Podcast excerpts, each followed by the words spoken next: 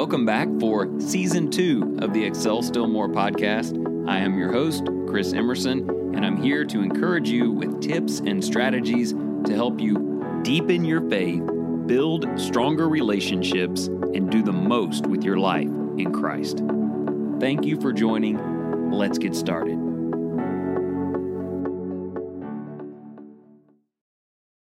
Welcome and thank you again for joining today. I think you are going to enjoy our content today. I know I'm going to enjoy it. In fact, just getting to say the title, which I get to say by rule at the beginning of the episode and then, of course, at the very end, already puts a smile on my face. Today's title is All Right, All Right, All Right. Okay, that was a really terrible Matthew McConaughey impression but you probably recognize it. It's actually a movie line from some film he did in the 90s that I never saw, but it has become this iconic representation of this famous actor's personality and outlook on life. While he is famous all over the world, he is particularly loved in this area of East Texas. He went to high school in Longview, which is about an hour from here. I think last year he did the commencement speech there or something. He went to school at the University of Texas in Austin. He still lives in Austin, actually, has taught some classes there. People love him around here. But that's not why I've mentioned him today, nor why his familiar phrase has made up our title. Instead, I want to talk to you about a book that he wrote. Just a couple of weeks ago, Matthew McConaughey released a book called Greenlight. It really represents a memoir of his life and he's had quite an interesting and wild one. But within it are a few basic principles, fundamental ideas that he was taught as a child in his home. And now that he is a parent of a 12 year old son, a 10 year old daughter, and a son who's about to be eight, he said those three things still hold. I have made sure, to be more specific, that there were three things that my kids are not allowed to say. There are three things that cannot be accepted if it comes out of their mouth. He learned about this, as I said, from a very young age. While he was certainly raised in a highly dysfunctional family, he remembers his first four whippings. He said, The first spanking I ever got is when I answered to someone as a kid who had called me Matt. His mom said, You're no doormat, you're Matthew. And he got a spanking for that. Maybe you disagree with the punishment for that crime, but he said that was the first one I ever got. He said the next three, though, were for things that I said that I should not have. And as I have been thinking through these things, a few things occurred to me. Number one, these are very biblical principles. I'm not sure how religious his home life was. As I have begun to read his book recently, I would think not very. But biblically speaking, there's a good defense for the three things that I'll be sharing with you today.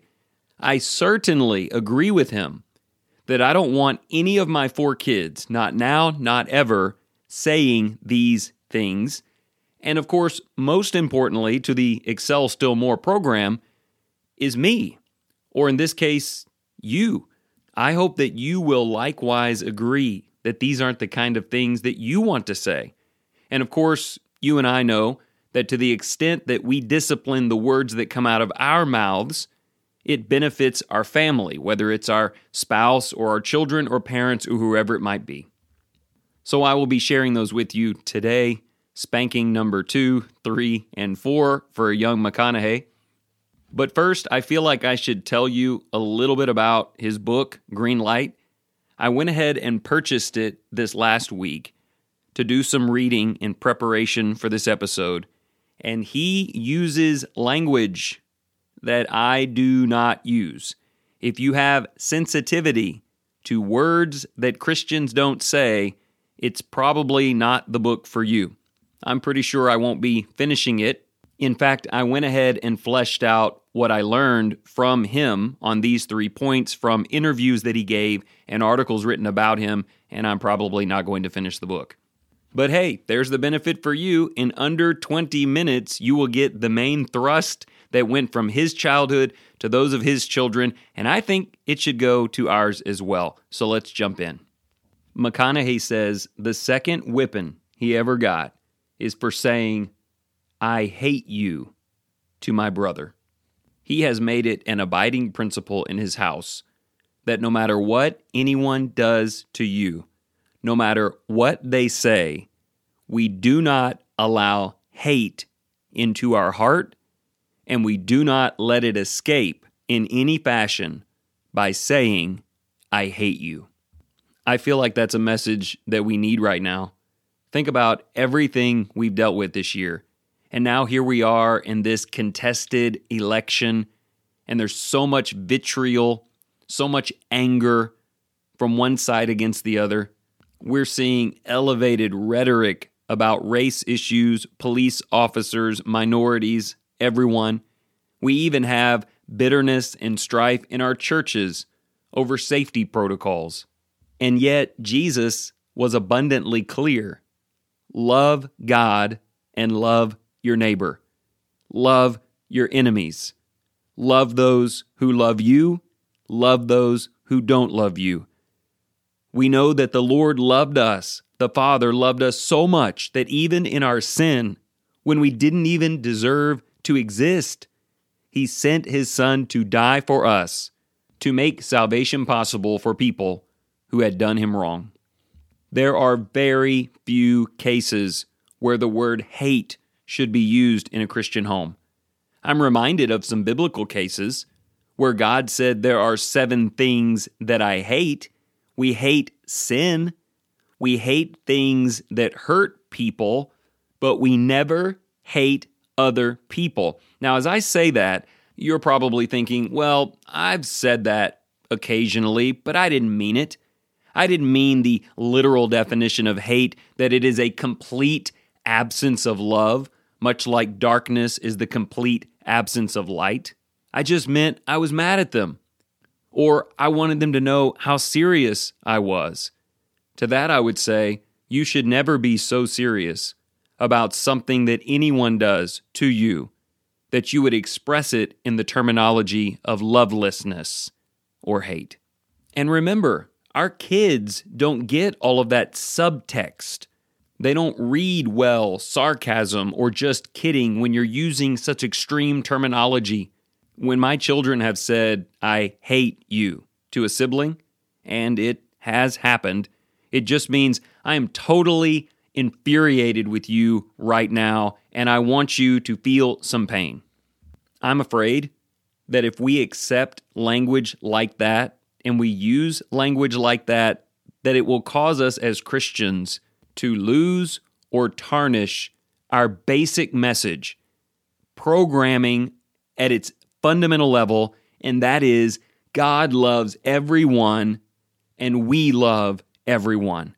People make mistakes, people need to change. We hate the sin, but we never hate nor are we hateful towards sinners.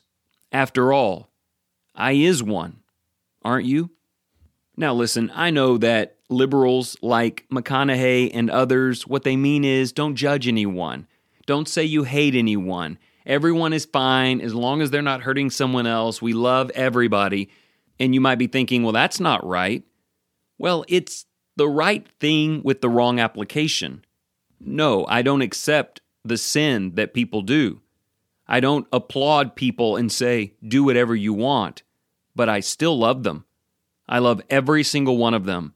And by the way, if you're looking for something practical in your family or in your marriage, when you are angry with someone, when they have done you wrong, when it is boiling up inside of you, if your next three words are, I love you, the outcome will be very different.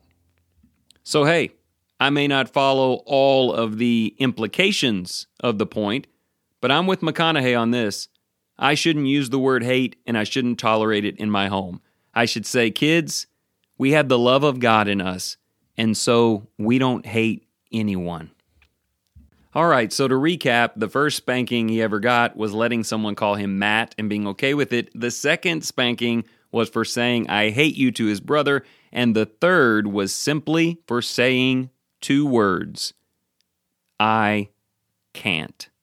Now, I'm not so sure that he spanks his children for saying, I can't, but nonetheless, it is not tolerated in his home.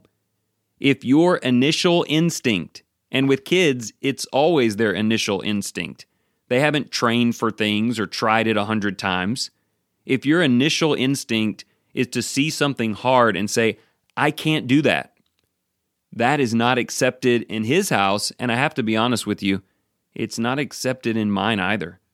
I have one child of the four who says this quite often, or at least he used to. I don't want to point out which one it is, but it's Nicholas, and he's nine. He's actually a talented kid who can do a lot of things well, but his initial instinct when he sees something hard is to say, I can't do that. Probably he's comparing himself to his older brother. You know, we all do that sometimes. We see something hard and we think, I'll never be able to do it as good as someone else. And so we say, I can't. We don't try. We're not willing to fight for it. And I think that's where he's coming from. But we've nixed that in our home. And firstly, I had to self analyze. Is my son hearing this from me? Is he hearing a self defeated attitude? And I'll say this he probably did when he was younger, but not so much in the last year and a half. The Excel Still More process has taught me that perfection is not attainable, but everything worthwhile is worth trying, and you don't know if you can't do it until you've put in the work to accomplish it. In the end, whether it's something related to faith, or building friendships, or rebuilding friendships, or changing your financial situation, or even fitness, it turns out in most cases we can do a lot more than what we thought we couldn't do initially. So I'm carrying that message into my home.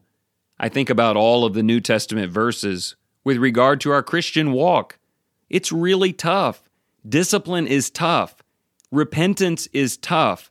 But we're told that in Christ, Philippians 4, we can do all those things. And if I let my son default in his younger years to saying, I can't make that shot, I can't finish these vegetables, I'm concerned that attitude could carry over into much more important things. Now, you might be thinking, wait a minute, sometimes I truly can't. And I know what you mean. I'm 41 years old. I cannot dunk a basketball. I will never at this point be able to dunk a basketball. So you say, sometimes you can say, I can't. Let me advise you in this way if you are tempted to say those two words, be sure and follow it with some form of an explanation. Instead of saying, I can't run that 5K, say, I can't yet. But here's the plan we take our limitations and we put them in the present, but we see ourselves surpassing them in the future. And if it's something like trying to dunk a basketball, say something like this I can't because. And then analyze very carefully what you say after that. My nine year old was pretty good at saying, I can't because, but the words that followed weren't true. He never really gave himself a chance. And I'm thankful to say he's made some huge strides in that way. But part of it was us saying, we don't talk like that, or at least not until you've given it your best shot. All right, our final point is the one the Bible says the most about. McConaughey said the fourth whipping I ever got was for telling a lie about a pizza I stole. So maybe we should talk about stealing being a bad thing, but I think we know that. He knew that. The problem was, as a child, he thought that the advantages of lying about it, to avoid the humiliation, to avoid the punishment, was worth the risk. And in the interview that I watched, he said, This one I'm super emphatic about. My kids must always tell the truth, no matter how embarrassing it is, no matter what punishment comes out of it. There is an integrity factor to owning up to your mistakes. This one is all throughout Scripture. I'm reminded of the very end in Revelation 21, where it talks about this lake of fire where no one wants to go, and all of these horrendous people are there who commit the most atrocious of sins and live in those sins. They don't repent of them. And mixed right in with it in Revelation 21 and in verse 8 are liars.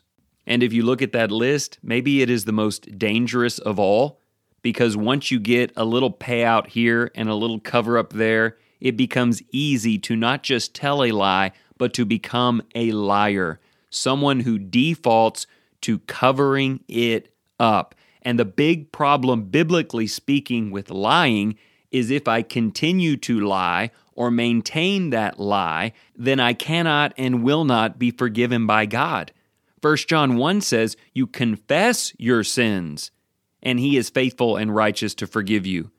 But the problem with lying is it leads to more cover up lying and a habit of continuing in a practice that can be very hard to break. Now, again, I know why we do it or have done it. I know why people do it. Because nobody wants to face immediate consequences. So here's the way I'm explaining it to my children I'm going to ask you something. You can tell me the truth or you can lie to me. That decision is yours. But know this the consequences of telling the truth, whatever it costs you, whatever happens, will be much, much easier to bear and to get past than the burden of lying about it. This reminds me of my favorite proverb, and my family has heard me quote it more than a few times. Proverbs 28:13 He who conceals his transgressions will not prosper, but he who confesses and forsakes them will find compassion. I hope that's a principle that is alive in your life with your spouse, kids, or parents. If you tell the truth, as hard as it will be, as hurtful as it might be, it triggers compassion and trust in the other person. And look, I don't know about the McConaughey household. I don't know how often they talk about God and I don't know if he even understands. As beautiful as the instruction is to never tell a lie, I don't know if he understands the greatest point of all, but I hope that you do. With God, if we confess, if we just admit it, no matter how hard it is, He can and He will forgive us. And there's really no way to get past it until we've been forgiven. And you can't get forgiven until you've told the truth. That's what confession is. I've definitely done my share, at this age at least, of counseling parents and teenagers, husbands and wives. And I'll tell you this until there is truth presented in such a way that it is believed and accepted by the other person, there cannot be peace. Truth is always an ingredient to peace. Well, there you go you not only have unnecessary information about Matthew McConaughey's first four spankings, but you also know about three things he will not allow his children to say, three things that you and I must get out of our lives so that we can replace them with love, with optimism, and with honesty. Share it with your family tonight, whoever they may be. We do not use the word hate Instead, we work our problems and our frustrations from a position of love. We do not default to saying, I can't. If things are important, we plan a way and we optimistically give it our best shot. And we do not lie to one another. We tell the truth, and as long as we do that, compassion and trust will get us through anything. And maybe that positive outlook will help us say instead that everything is going to be all right, all right, all right.